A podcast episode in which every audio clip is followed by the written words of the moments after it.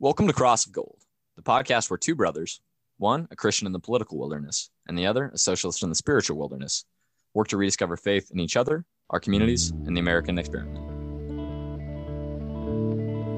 We have begged, and they have walked when our calamity came. We beg no longer. We defy them. You shall not press down upon the brow of labor this crown of thorns. You shall not crucify mankind upon a cross of gold. Hello, everybody. We are back yet again. Uh, a couple weeks uh, hiatus so far. Just wanted to take a little break and reassess some things. Um, but here, as always, is Cyrus, your socialist brother, along with Chase, the Christian brother. Chase, how are you doing today? I'm well. Uh, if and when this ever goes to YouTube, I am in Idaho Falls, um, and I am actually currently peeling peaches. Uh, we took from uh, Jam Sessions Idaho's uh, a property or Mama Capital's backyard. So um, if you hear Nice, some clinging in the background, it's me and the peaches and the peeler. But yeah, we took a couple weeks off to tell you uh, we're going to take a couple more weeks off. We had to do some serious soul searching about what season one was, and you know, it were had we been making the progress and setting out to accomplish the goal in which we hoped we would, and then if we were to continue, how best to continue. And so, um, good news is we have been making progress, and we have more progress to make. And so we have been a little bit more deliberate in planning um, what we've learned so far, or reviewing what we've learned, and planning what we need to learn. Cyrus, you say that's about right?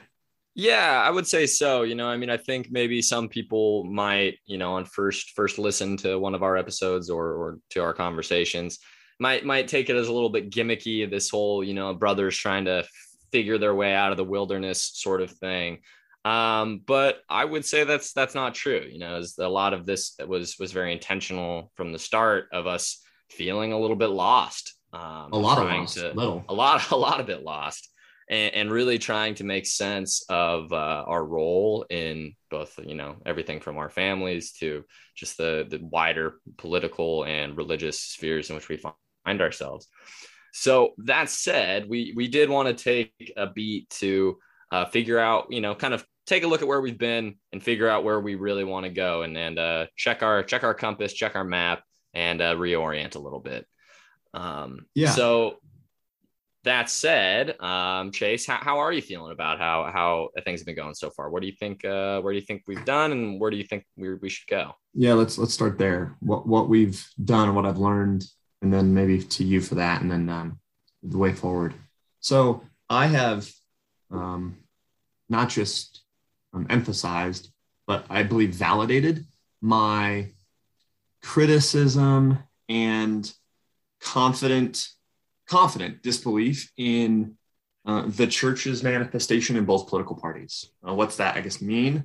I'm way less convinced by mainstream electoralist arguments on how to vote, whether that's on Fox, whether that's a social gospel way to appeal on MSNBC, whatever, um, or by Christians in microphones, whether they be white, black, or whatever. And so, I go, what I'm trying to say is, we've been using Jesus for our political processes. Uh, one to fight communism, two to fight slavery, and everything else, um, and maybe for some some immediately good ends. But whenever you use Jesus, whenever we've used Jesus as a country for our own ends, I think we stop, we, we start forgetting who, who God is. And, and arrogance gets baked in, opulence gets baked in, um, has been baked in. And so, and so I feel just studying American Christianity and the change there, I certainly want to know more about it, but I feel more confident to say I don't trust political Christians, whether they be Democrats or Republicans. and so I feel like there, you, when you start seeing people use Christ for their own ends, I start to go, wait a second, I don't trust any of you people. I need to, I need to really uncover for myself what a political expression of Christianity is. And, and I'm not convinced just because you say it's the Holy Spirit doesn't mean that you're not being lied to by a voice that sounds like the Holy Spirit. It's telling you, hey, this is what you should do because it, you know, this will make you more like God. And oh, by the way, if the Democrats or Republicans using Christian biblical arguments um, find any sort of simpatico, the devil is quite trained inept um, at using scripture for his own means and for convincing people all the way back to Adam and Eve that this fruit will make you like God. And so, uh, so if anything, yeah, I mean, I think. Sorry, I don't mean to interrupt. Just I think that's an important point that you know our political culture and our just our culture in general, whether it's Christian or otherwise, is in in my view really designed to make everyone imagine themselves as God um, you know, as a sort of singular entity who who sort of coexists among all these other, you know, masses of people and and institutions that they live in, but that ultimately, you know, your role in this culture and in our society and in our economy is to serve yourself. Yes, very good. And yes, yes, th- thank you for that support. And we we outlined, I think, successfully most of the Christian voter profiles out there from, and if I miss one, you know, forgive me, but from John Sanders, the, uh, you know, avid Christian disciple, no voter, yeah. um, who's even questioning right now. Maybe we'll bring him on again in season two, like the, you know, the, the current church structure in America. To Jason Yates, who is you know big time. Uh, we are God's stewards, and you know America is, has this Christian Christian nation, and we should seek to protect that. To Joel and uh, to Joel and um, um, uh, Russ, goodness, yeah, who also believe that we should seek to instill God's values in our society, but are on the left side of everything. To Josh, um, you know, uh, priest in formation, who thinks we should vote, but just because the yeah, we're stewards, but like really, we're totally missing the heart and kingdom of God, which is the heart of man. Um, to Richard, who's a one issue voter and to thinks, you know, because he thinks that's such an egregious, you know, evil that how could you vote for anything else? And so um, it's just really interesting. I think I've said this once in a in a, in a uh, in an episode before, but I was really enamored with Philippians, the end of one and two, for a while during our first season, and the Philippian church was really interesting because it's like a like a military Roman retirement community. Uh, so very nationalistic, very pro-military, very much like the American South. And um, and in the letter to the to the Church of Philippi, Paul basically makes two overarching pleas: uh, be humble and united, be humble and united, and two, be like Jesus, and, and, and that is godliness. And so, whenever we're calling other people evil, um, I, I, don't know. I, I, Jesus certainly did that, uh, but only to people who had a claim on, the, you know, the, uh, the way God communicates with people. So man, well, and that that's you know also that that was Jesus saying that. And although the Bible I think calls people to be Christ-like, I don't think it ever asks them to confuse themselves with being Christ uh, himself. You know, and, and having that authority in, in the same way that the you know supposed Son of God does. Um, yeah, thanks for rescuing me from that riff. But so I guess no. that leads me to what I want to focus on, and I'll just cut you off before you know what you've learned, and because it flows, and that is um, I need to I need to understand more about how the early Christians were thinking and operating, um, namely because I think democracy in world culture has has has a really weird play. You know, John Sanders said something really interesting. I don't, know, I'm not buying into it yet, but democracy might be the slickest thing the devil's got going in that it really manipulates, it really sucks and, and, and deceives us, and particularly our attention and effort. And I want to know how the Christians who were living in pagan Rome, run by a tyrant, were operating, because they were still getting encouraged to love God and honor the emperor, and or love their slaves, uh, and or love their slave masters. And so, like, I need to know how the early Christians were operating and thinking themselves politically responsible, and then maybe if we can do it in season two, and if it doesn't take to season three, what did that? How did that change when Constantine, you know, uh, makes the Holy Roman Church go corporate? And so right. I, I want to know how that changed. And then, so I need, I, that's where I need to go. I need to go deeper um, and understand if any of our current assumptions about how we participate in society are influenced by people and not Jesus.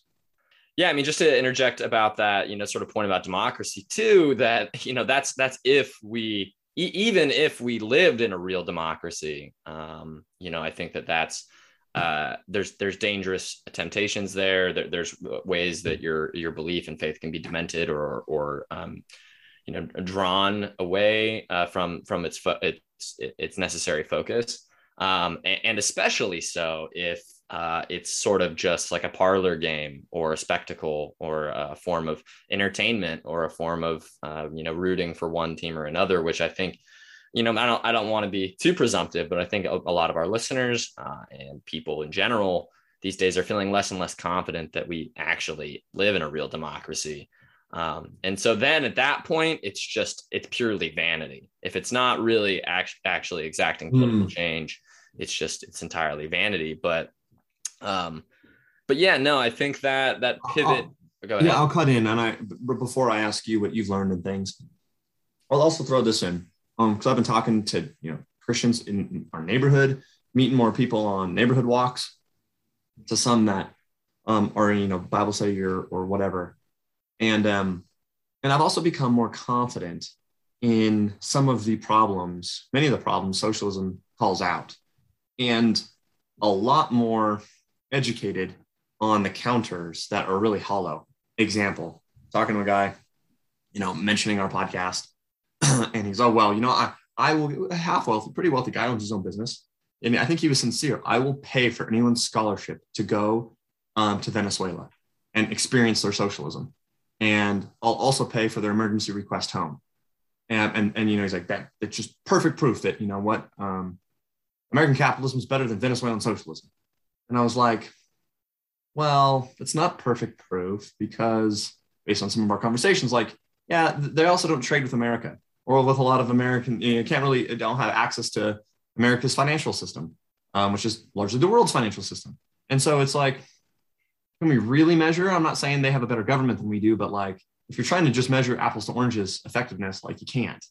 And so right, it's a very it's a very surface level understanding, and which is exactly sort of how people you know the people who uh, rule this country and our global financial system want it to appear. Um, which I, you know any any even uh, even sort of tepid understanding of south american politics will will give you a much bigger insight into america's influence into the, the governments of those areas. But um, but i mean hey even our dad who uh, you know, and told me a couple weeks ago, I was talking to him on the phone. He said he was at a dinner party and he's by no means a socialist, but um, he was talking to someone who, you know, was lamenting the fact that his son had, uh, you know, sort of gone over to the Bernie-ish wing of, of political, uh, of the political party and, and was sort of had had left the church a little bit and was was sort of in a you know in a similar place to I guess myself or or in you even in certain ways. Um and uh this guy was just you know bummed about the fact that his son was becoming a socialist. And even our father said something to the effect of well you know i mean when you really get down to it the principles of socialism are closer to christianity than any other you know political uh, theory that it's out there um, and, Given that he was in Idaho, probably at a uh, at a, a, barbecue full of you know uh, uh, employers, uh, yeah, probably went over like a lead balloon. Yeah, I think he was. Yeah, I was surprised to hear him say that because he he doesn't you know typically uh, tread tread that direction very often, even if he believes in in something about that. But he'd had a couple whiskeys, I think, so he was a little bit more confident to uh, pontificate on on the subject. Um, very but but yeah, so all that okay, to say. So Cyrus, so yeah, so that's where I'm at. Um, in review, I hear a lot of what socialism's saying. I understand. I certainly understand this way more than I would have anticipated. New American socialists have largely left the church, either for reasons of hypocrisy or for re- reasons of looking to to make uh, more maybe practical, loving change. Um, and I know that I now need to understand how the early Christians saw themselves and their responsibilities before I can faithfully leave political participation because I still am, right? Like I, I right. admit right now. Um, and in some ways I do a lot of good and so does our organization. I, do, I'm co-state coordinator for Texas for My Faith Votes, right? So we've got a, you know, a, a large newsletter. Um, now I don't agree with everything the org does, but I agree with a lot of what they do. And so so I don't know. I, I in some way, ways I feel like I need to leave. In some ways, I'm like, no, like I'm not confident in that yet. So right. I am the confusion. So it's a priority. Yeah, no, and I mean I got a lot of things going on, but anyway, that's where I'm at. And this this this for season one has helped. I just know that journey's not over. Um, Yeah. I couldn't even tell you where I am in the journey, but uh, why don't why don't you therefore reflect? What, what have you learned this season, um, and and what did you like or hate? Yeah, well, I appreciate your your candidness about all that. And I, I would say that you know, for those who've listened to the podcast and and our more theological episodes um, or our spiritual journey kind of episodes, they they might know my story, but just kind of recap for those who haven't. Uh, you know, I was raised in the church similar to similarly to you, um, and then and then fell out uh, later. And like a lot of people who leave religion, who've been raised in it, you know, they become very anti-religious or anti-christian very like more staunchly atheist you know sort of immediately out of the gate um, swinging from one pole to the other um, and i've been reflecting a bit too about like why exactly that is Hmm. um, and i think a big reason like you said yeah sure it definitely has stuff, stuff to do with hypocrisy and um, with wanting to find other ways to make change you know because it may it's you know the the sort of christian charity ethic isn't doing enough um, as i think a lot of people see or as a lot of people think. But you know i i began to see it as less of christians and the in the christian church um, and religious organizations as a whole but especially in you know in america is the main frame of reference here. Um, it's not a servant of god uh, whatever that might mean to someone but it's a servant of of the powerful elite. Um, What is you know, the church? The church. Yeah. I think that it, it generally is is at least become to seen by a lot of people um, as serving the interests of kind of the most powerful people in the world. And as we've seen uh, the the world get worse over time in our lifetimes um, and things start to kind of fall apart and the center starting to dissolve uh, that it's hard to reconcile the fact that you know the people who are responsible for Afghanistan, let's say, are all Christians and and rally their Christian base to you know support things like that when when that happens. Um, and especially you know having been in the military, I think that was all a big big frame of reference for me. But all that to say that it, I think that was an understandable mistake on my part to fully, you know, uh, cast aside any spirituality or, or um, you know, belief in in the power of belief.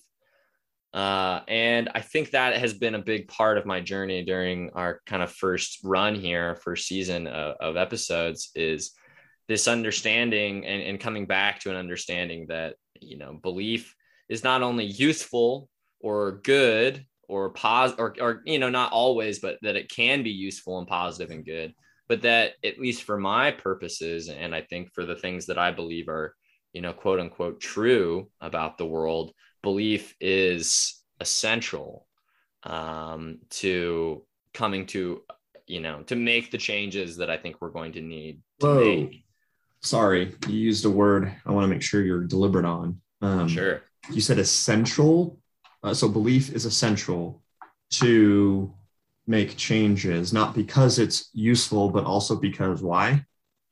Well, yeah, I mean, I, I want to clarify here too what I mean by belief, um, because I think a way that a lot of people are feeling, I, I can't speak for people necessarily outside of my general worldview and perspective, but definitely within, and I think without too, is this this feeling of hopelessness about making change for the future um, about creating a world that you know we not only we would want to live in but our children and grandchildren would want to live in about uh, you know being able to even enact change through our own actions.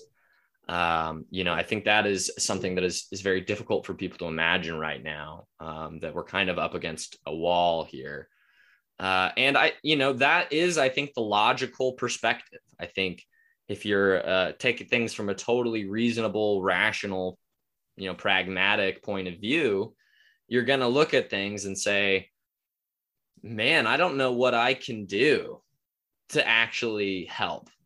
Um, I mean, yeah, you can help on a micro scale. You can, you know, like as we talked about a lot at the beginning of this season too, you know, you can help your neighbors and you can help in your community and, and whatnot. But it just all feels like just not even staunching the bleeding, but like wiping the bleed the blood off um, by, by cleaning off the dried blood.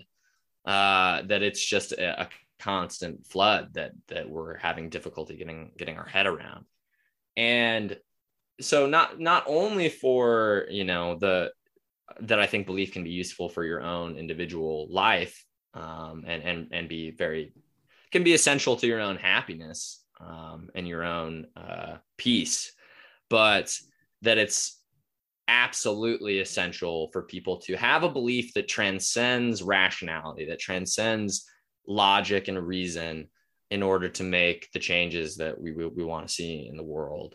Um, so, you know, what that belief looks like exactly for me I'm, I'm, is what I'm trying to figure out in the same way you're kind of trying to figure out what your political action based off of your belief should be.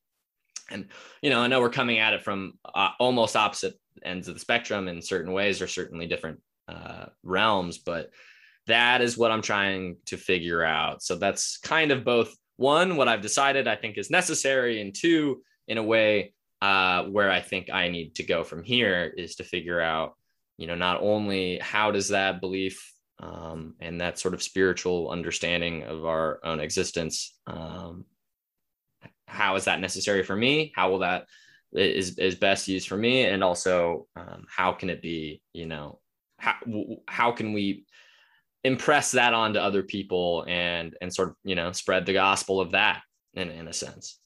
Mm. Uh, so, um, okay, I, I like that. Um, I think you're right. Yeah, and I, I think you're right on a few ways. So I'll just affirm, I guess, and some some of that. It seems that while Fox News might you know, seem and let on that socialism is inevitable, and it's you know barking at our door.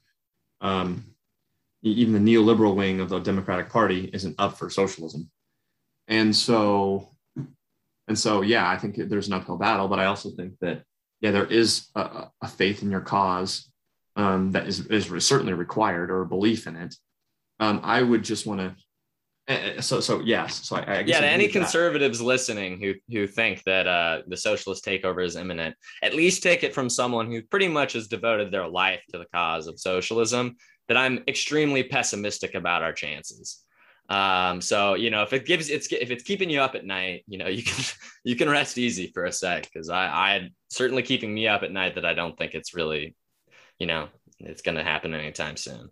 Um, but then okay, but I just I just want to um, I don't know, maybe it's not I don't think it's challenge, but just inquire about like um one it's one statement and it's because the statement is pursue the truth of it if it is true.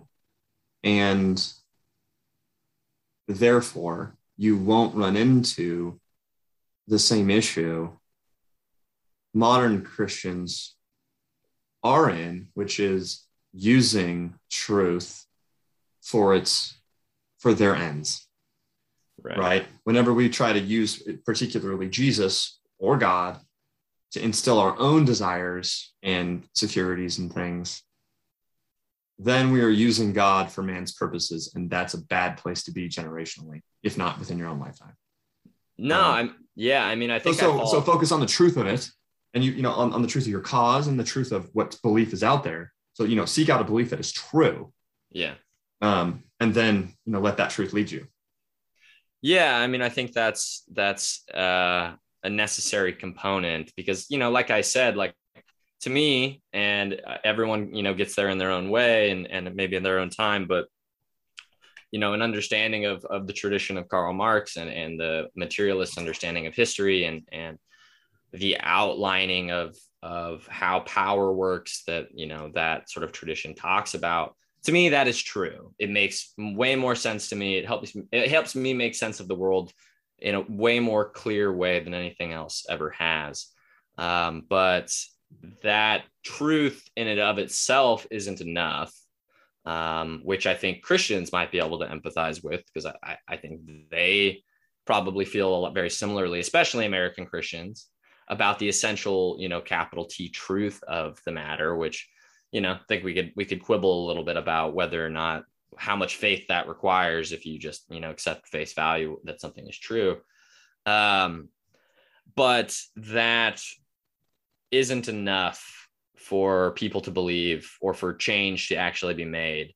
Um, the truth is is good. It's maybe a foundation for faith and belief. But even if you believe something is true, you have to have faith that uh, your belief in it and that your actions that are motivated by that belief in it are, will will actually make change, change people's hearts, change people's minds, or or change the world. I think in the case of, of socialism, a little bit more of the focus. Um, but yeah, yeah, I don't know. I'll, I uh, I moved to New York, um, which is essentially a, a, carnival of capitalistic pleasure. Um, and it, it, really, you know, my first few months here, it's easy to get kind of caught up in that, um, almost falling back on the hedonic treadmill that I, you know, felt like I'd maybe escaped, but it's always there. It's always running, mm. um, especially in this society that we've created for ourselves. And uh, it's one thing that is certainly true for me, and I think has been made very evidently, abundantly clear, is that uh, service to the self is is not service at all.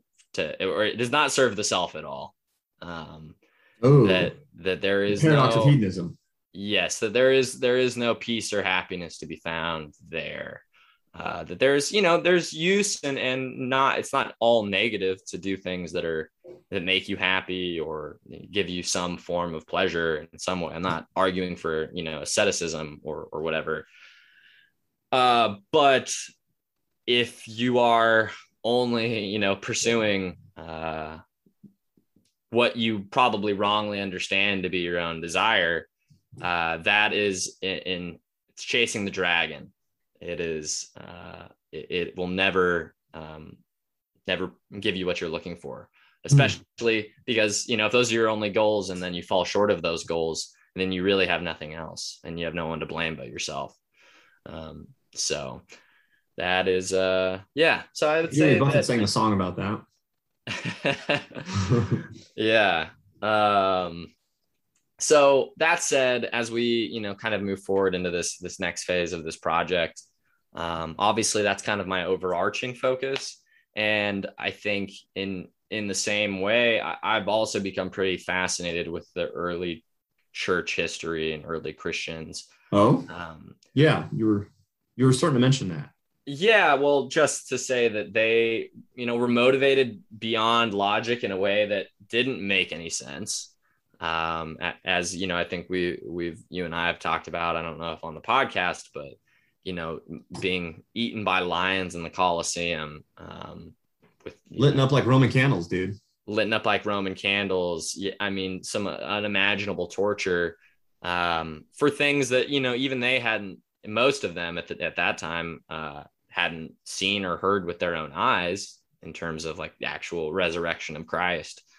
Um, but their their belief was so profound and strong. And that very belief that act of belief that they exhibited in the colosseum that they exhibited among the persecution of the early church is what made christianity into what it is today.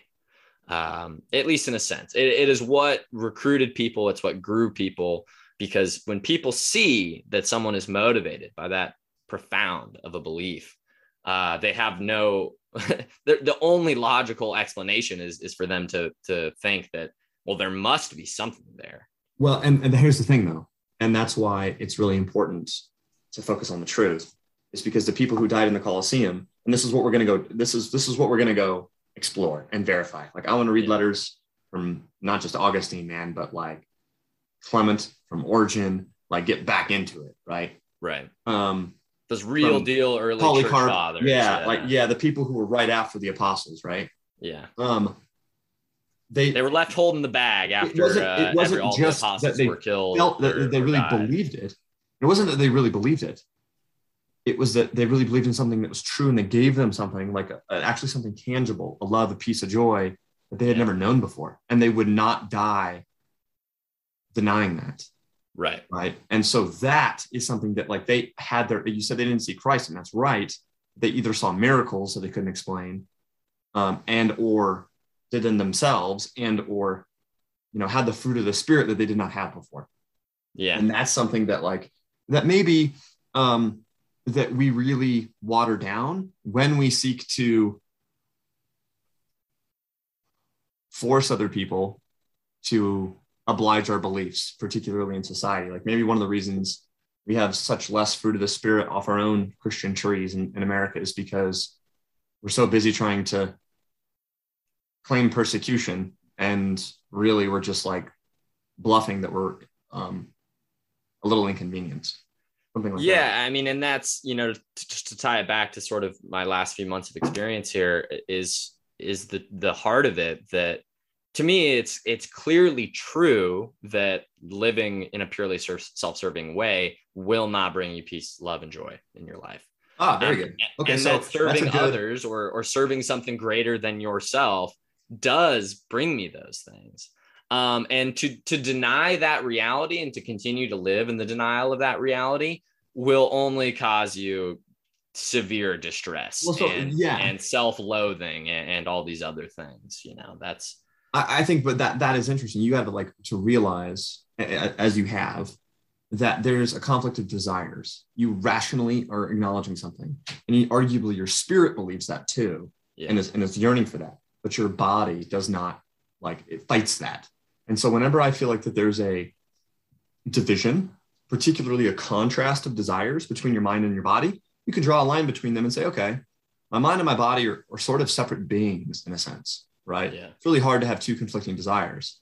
Um, so it's your body having one and your mind having the other. And that's how I think we draw a line around in, in our own ways through our own experiences, a, a, third, a spirit or a soul, which, which, you know, your mind might not agree and your body might not agree. Something is rational and you want it. For me, for, I'll just give you an example. Like I, I want something, I, maybe it's a job that pays me more money and it's more comfortable. So my body wants it, my mind wants it, but I'm like, oof, something says don't. Yeah. What is that something, right? That's either my spirit or the Holy Spirit. And that's where I think we can start to, to do that. So that's also, you know, I'm excited for it. Um, I really appreciate your candidness and vulnerability there. Um, and that's also something that like, um, yeah, man. Um, I would say every single one of those beings, our body, our mind, and our soul, all wants to rule the others.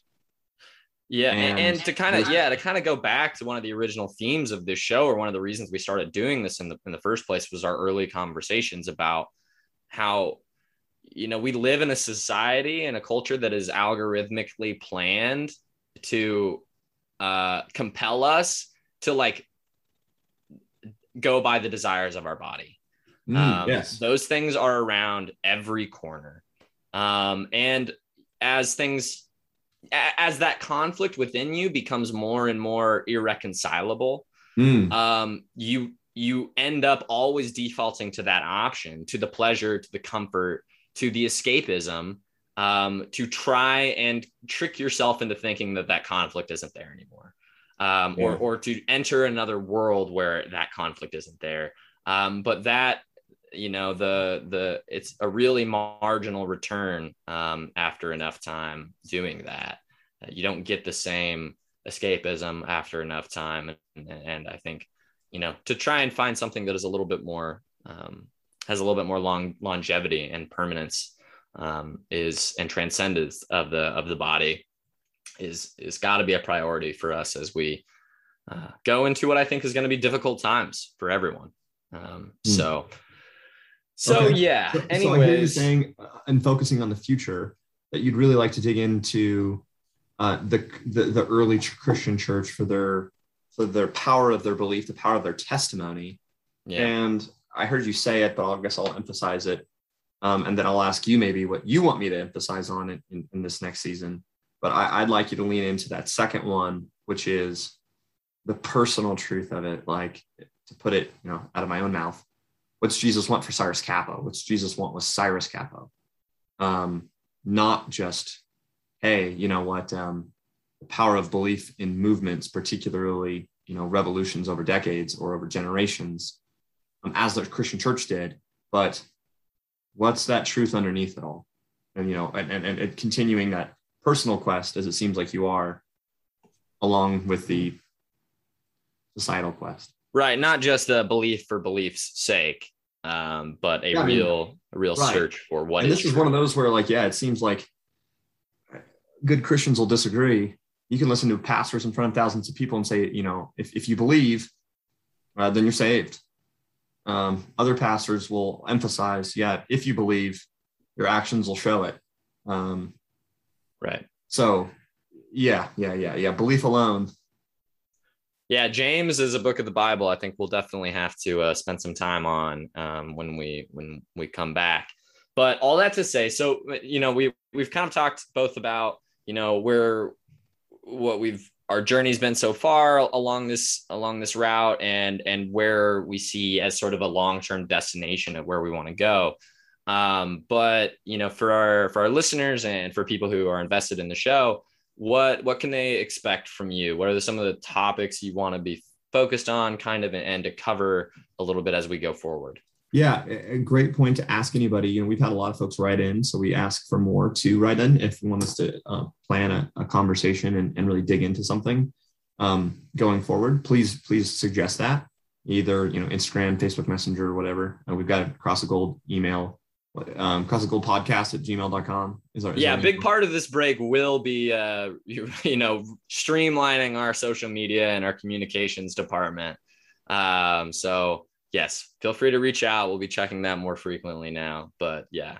anyways go ahead Yeah, so uh, early Christian church, like I said, um, particularly topics though. I mean, I'm enamored with the Sermon on the Mount still. So you even attended a Bible study. Cyrus came to check us out, um, Yeah. and we had a Bible study focused on Sermon on the Mount, and so we will certainly be digging into that. Um, I think James we can do as well. Um, we still have to finish Communist Manifesto, but we're also reading some books. Jesus and John Wayne, we're pretty excited about um, trying to pull the author in for that one. Um, and then some early church fathers, like I said, and namely the two I wanted to, oh, the namely three, Polycarp, Clement, and Origen, um, are the ones I really want to understand a little bit more. And then if there's time before we get into season three, what were some of the, you know, the church leaders and, and those that are purely seeking Christ thinking around the origin of democracy? So that's where I'm going to be. Um, uh, camping out just because I think I need to wash and purify my political participation opinions through context and history. Yeah it seems like you know what you're saying there and some of what we've been talking about in the past is like are just a real more fundamental examination of american christianity too and, and um, like jesus that book you mentioned jesus and john wayne does a really good job of that but some others as well. Um, you know this sort of in what ways is American Christianity different um, than you know maybe the early church fathers intended, um, and how did we get there, and also you know what ought we to do about it. Um, so I think that's uh you know that's gonna be that's a, a, worthwhile endeavor. Brian Sears has given me a few books, um, hard copy, and so I've got my homework laid out for me. Nice, Um, that's great. Yeah. Uh, what about you? Any topics you particularly want to um, include in here? Because we've we're, we're building a a conversation list, interview list, that sort of thing. Yeah, yeah. I, I think, you know, for me, um, we have discussed a lot of the ways in which, you know, the sort of this first season, you know, in the ways that what our priorities are that are similar, uh, what our disagreements are. But I think we, you know, now we're starting to get a, a little bit firmer grasp on what the overlap is between our our two sort of worldviews. Um, and and it, I, in my opinion, a lot of the core of that is the same. Uh, One of the problems I find are largely the same. Exactly. It- Inequality. def- definitely. Yeah. So, you know, both for socialists and Christians or and, and anyone in the middle or just, you know, curious about these two these two perspectives, um, I really want to sort of spend some time highlighting, okay, so yeah, these are the things that we agree are problems. Um, and and diving a little bit more into the history of those problems and and trying to you know help people just get a little bit stronger of an understanding of how those problems came to be um, you know what their real origins and and trajectories are. Uh, so we can maybe you know come to some common sense understanding together about how we can you know form a coalition to to work on those problems together. Um, Ooh, okay. So, so um, yeah so building some some common ground on the problems and and helping people understand hey we we agree on the same problem. What what what's what's going on here? Yeah. I mean no offense but you know everybody hates bankers. Uh um people i i think you know maybe more so now than ever. Um there's a uh, i think uh, the industry thinks they've done a pretty good job through covid keeping the financial system humming so I'm um, sure they do. Um, but you know, the uh, I, I, think I saw a statistic the other day that America's billionaires have gotten uh, you know 1.2 trillion dollars richer over the course of the pandemic. Well, billionaires uh, and bankers are different, but continue. Sure, but the financial system, we all know who's behind the wheel there. Um, but you know, but but what I meant to say too is not it's not just bankers. It's you know sort of this this global financial elite that encompasses things like you know the I, I think a, a, lot of people now maybe a lot more now than they would have a couple years ago uh, things like the deep state um, uh, yeah. things things like how the deep state and that global financial elite are related and, and how that history goes back a, a good long ways um, has sort of been a, a, pet project of me to research and, and try to understand more um, yeah, from, from some of you know hearing you speak now, it seems like yeah you're trying to really connect the dots for people, not just in in similarity of like we we are frustrated like the Tea Party and the Occupy movement. We're frustrated about a lot of the same things, run by two different political parties.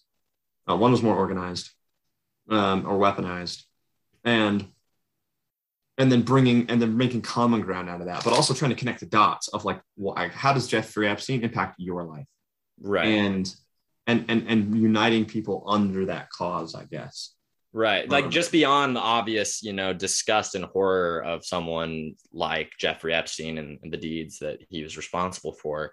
Um how does that actually you know like what is the actual cost to us um besides the spiritual cost of you know having those people be in high positions all over all over the place? Mm. um you know what is what is the actual why why do, why are those people allowed to exist and be unaccountable in their actions um you know i think we we had a lot of arguments or not arguments but you know when uh jeffrey epstein um we'll say passed away uh, um, I think you know, and I hope our listeners can read between the lines about what I think happened to him.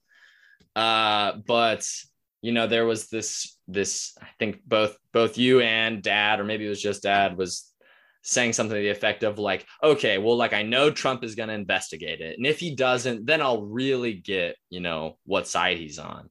Um, and I, I'm sure you believe that, but at the same time, so much other stuff happened in between that and you know where are we with that? Nothing has happened. No one's been really held accountable for anything that happened with that. Like um, yeah yeah um yes that, that i think that's a, such a good example because like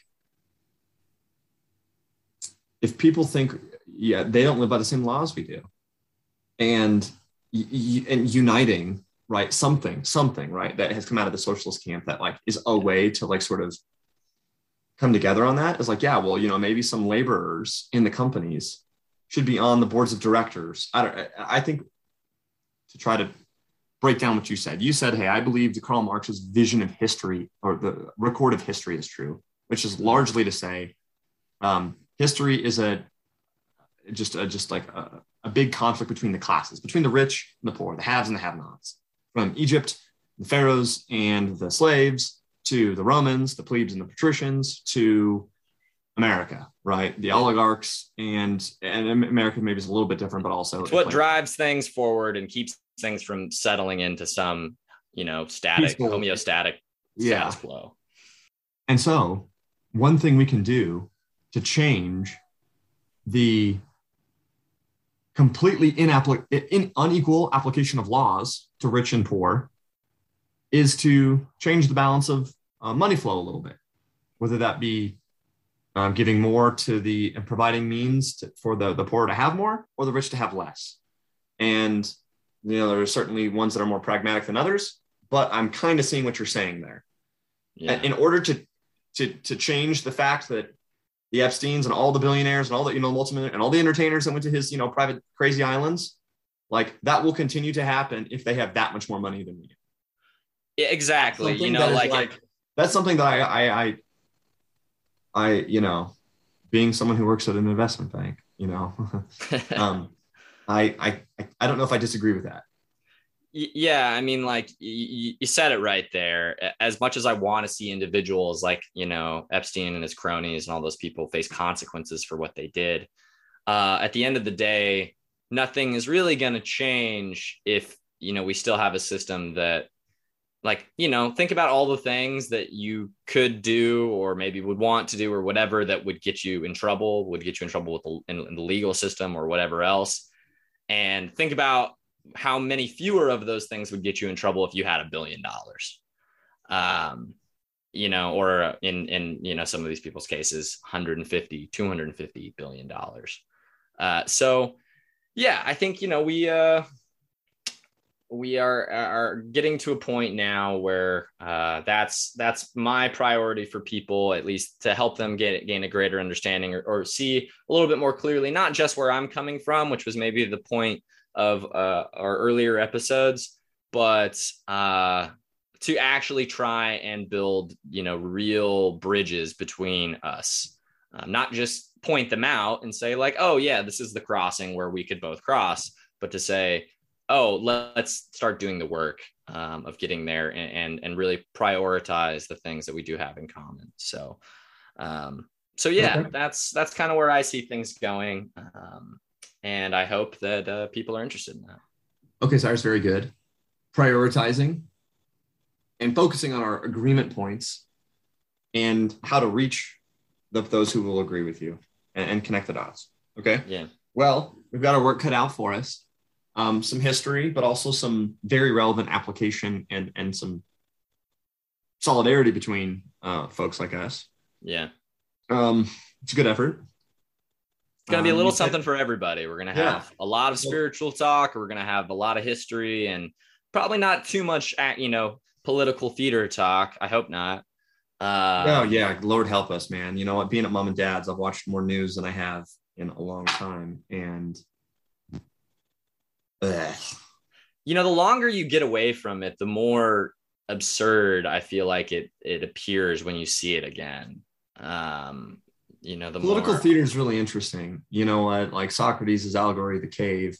Everyone is in society and world is just like bonded, hands and feet, necks, staring at the back of a wall, cave wall, where basically puppet masters are making shadow puppets, uh, you know, in front of some fire and keeping people Yeah. entertained, um, or angry, right, and, and and distracted. That, yikes, man it's it's just yeah I, I, thankfully it's like you've you, you'd probably use cyrus very kin to stopping meat for a while and then eventually you kind of lose the taste for it um, as i've sort of seen you and so it's just like in that way like yeah yeah it's like even if they're saying things i agree with i'm like i've lost the taste for this yeah. um, I mean, yeah, allegory of the cave is a cliche, but it's a cliche for a reason. You know, it's because it, it's uh, it's at this point almost you know once once you do kind of start to see things that way, it's you see it all over the place.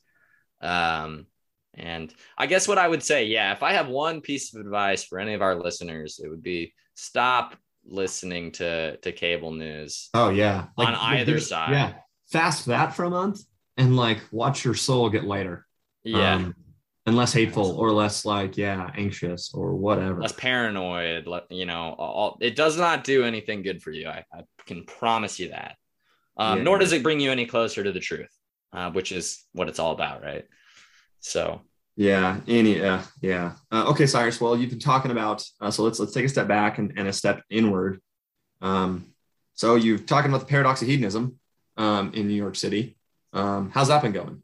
And you know it has its uh has its ups and downs um i think it's you know like i said i think a, a big big problem uh, today is is a, like a lot of people desire to do something to take action about the things they see that are wrong in the world whether you're a christian or a socialist um, or whatever. Um, but it's really hard to know what to do. It's hard to know what to do with your hands. You know, it's like I'm Ricky Bobby. I'm just like I, I don't know what to do with my hands here. I'm just talking. I feel like I'm I'm talking into the void. You know, at a certain level. Um, and that really misses the point. I think, um, which is that it it, it, it kind of goes back to tying back into that whole um, you know everyone being encouraged to be God thing uh, where it's like if you don't if you can't have the side of god that's all knowing uh, then you end up turning to wanting to be the side of god that's all powerful um, that that can get anything you want um, that can have the power to make those feelings go away. Mm. um, but at the end you know it has to stop at some point. You know you can't do that in perpetuity. I mean you can but it will it will lead to death. You're going to be, you know, like uh, Howard Ratner in Uncut Gems, you know, just going, going, going until, you know, I don't want to spoil it for anybody who hasn't seen it. But, um, well, that might be interesting, right? Because that maybe, and I'm just talking one symptom and it's left, right, it doesn't matter. But maybe that's a little bit what the safe spaces has been about. You know what I mean? Like you're trying to control your environment and, yeah. and, and, and, um, and sort of even canceling, right? Like that is this like maybe it's a symptom of us trying to be like God. Yeah. Um, fascinating. You know, if we get last time we were together, was it in when you were in Texas, and uh, someone who was wearing a shirt that was said um, "worship yourself" and like others will follow or something like that. I think I saw it on a commercial for Nair, which is an absurd, which is like that that foam you rub on your body or that women use to like take all the hair off their body. Uh, um, uh, we saw uh, something like it though. I feel like we yeah. were like, you know, going wherever we were. Yeah, yeah. But I mean, that is, I mean, that is sort of that that mentality, and I think it's amazing that you know people feel confident enough to whether it's wear it on a t-shirt or advertise it out to a million people that they think that that's a compelling message um, and it is uh, for a lot of people sounds uh, true sounds true sounds true uh, and it is can, it is true in a sense. Um, and but that doesn't mean it's good. Or tr- yeah, yeah, yeah, yeah. yeah. There's a lot of things that are you know quote unquote true that are bad. Um, I mean, um, yeah, that, that's you know what whether you believe it literally or not. The I I I'll come out and say I believe it literally, but even the allegorical meaning is literal. Yeah. And Satan's telling Adam and Eve, you'll be like God you'll understand good and evil. You're not going to die. And oh, okay, mm-hmm. he was right. You know, in, in a sense, right? So like, um, so think of it like that. The and the the, the original light of man. Right. The is, body doesn't die, but the soul does. Right. Um, and you know, and the uh the original light of man, though, the original is you can be like God. Yeah. That, no, I mean that is that is amazing, and it, it does feel like we've sort of crossed a, a threshold uh, into some new bizarro world where that is that's something that is considered a virtue. Be whatever um, you want. Yeah. And I, I mean, I think for, you know, the ultra rich and the most powerful people in the world, that's been considered a virtue for a long time. But now they're even, they're even telling the plebs that they should do that. Um, yeah. Because they don't have anything else to offer them anymore. So they're like, oh, no, no, no, you just worship yourself. And then, you know, everything, everything else will, will be given to you after that. Um, well, uh, yeah, and, and going through Mike Duncan's history of Rome, and now Dad's been leapfrogging me. Now that he's finished that, and almost every other revolution is um, is into some of the great courses on early Christianity. So that's why I think I've been getting the hint of like push that way. And um, yeah, if anyone uh, wonders, like our dad, while not college educated, is quite the student of history and has made it his way through all of Mike Duncan's history revolutions. So yeah, he's even laughed me. I haven't gotten the history of Rome yet, but um, yeah, no, it's uh, it's New, moving to New York is a humbling experience. Okay, what do you mean by that? And we can start to wrap it up. But what are you saying there? No, just that you know, there, there. It doesn't matter how how, highly you think of yourself, or um, you know, or or don't think of yourself, or, or whatever but there's always someone who's smarter than you. There's always someone who's better looking than you. There's always someone who's more charming. You? Uh, um, yeah, even me, even me. Um, but it's a uh, you know it really does you can you can choose to be let that make you bitter um, or aggrieved or whatever or you can choose to take what i think is the real lesson from that which is that that's all it's all vanity anyways it doesn't really matter um, and and you just that that if, if anything the it, to take any bitterness from that is a clear and obvious sign that you are too focused on yourself um, that, mm. that you are are vain. Uh, so yeah uh, we'll see. I, am uh, but i'm glad to be here. I am in the belly of the beast as jose marti said.